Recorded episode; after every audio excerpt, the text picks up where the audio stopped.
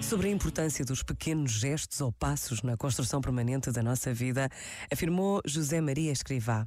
Viste como ergueram aquele edifício de grandeza imponente?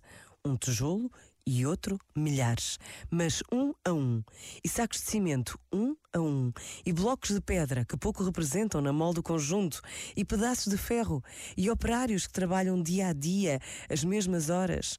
Viste como levantaram aquele edifício de grandeza imponente à força de pequenas coisas. Este momento está disponível em podcast no site e na app.